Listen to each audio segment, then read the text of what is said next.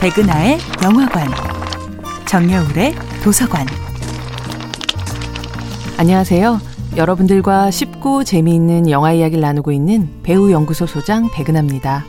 이번 주에 만나보고 있는 영화는 안소니 민겔라 감독, 맷 데이먼 주연의 2000년도 영화 리플리입니다.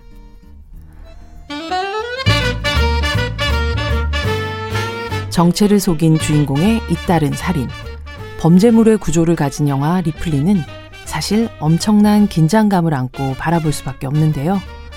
하지만 장르적 긴장감은 쿨 재즈 선율과 함께 로마, 베니스, 나폴리, 산레모, 카프리까지 1950년대 이탈리아의 풍광과 함께 잠시 내려놓게 됩니다. Dickie Greenleaf? Who's that? It's Tom. Tom Ripley.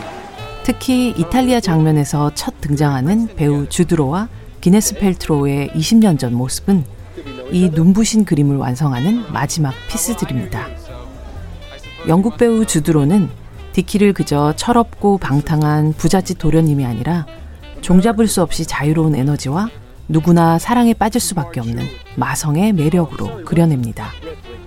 기차에서 잠들어 있는 옆모습, 뜨거운 태양 아래 그을린 피부, 색소폰을 불고 재즈 리듬에 몸을 흔드는 그 시절 주드로의 젊음과 아름다움은 영화 속 톰이 그러했듯 관객들도 그저 동경의 눈빛으로 바라볼 수밖에 없습니다.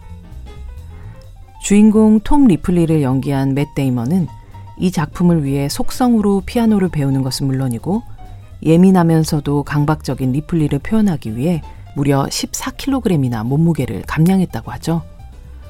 1997년 굿윌 헌팅 이후 맷 데이먼은 레인메이커, 라이언 일병 구하기를 거치며 막 헐리우드의 next actor로 부상했던 시절이었는데요. 애초에 톰 크루즈를 염두에 두고 있었던 안소니 민겔라 감독은 헌팅을 본 이후 맷 데이먼의 캐스팅을 확신하게 되었다고 하죠. 영화 리플리는 타인이 되기를 꿈꾸다 결국 진짜 나를 잃어버린 한 남자의 비극입니다. 그러고 보면 배우 맷 데이먼을 세계적인 스타로 만들었던 본 시리즈의 제이슨 본 역시 잃어버린 자신의 정체성을 찾기 위해 쫓고 쫓기는 추격전을 펼치던 인물이었죠.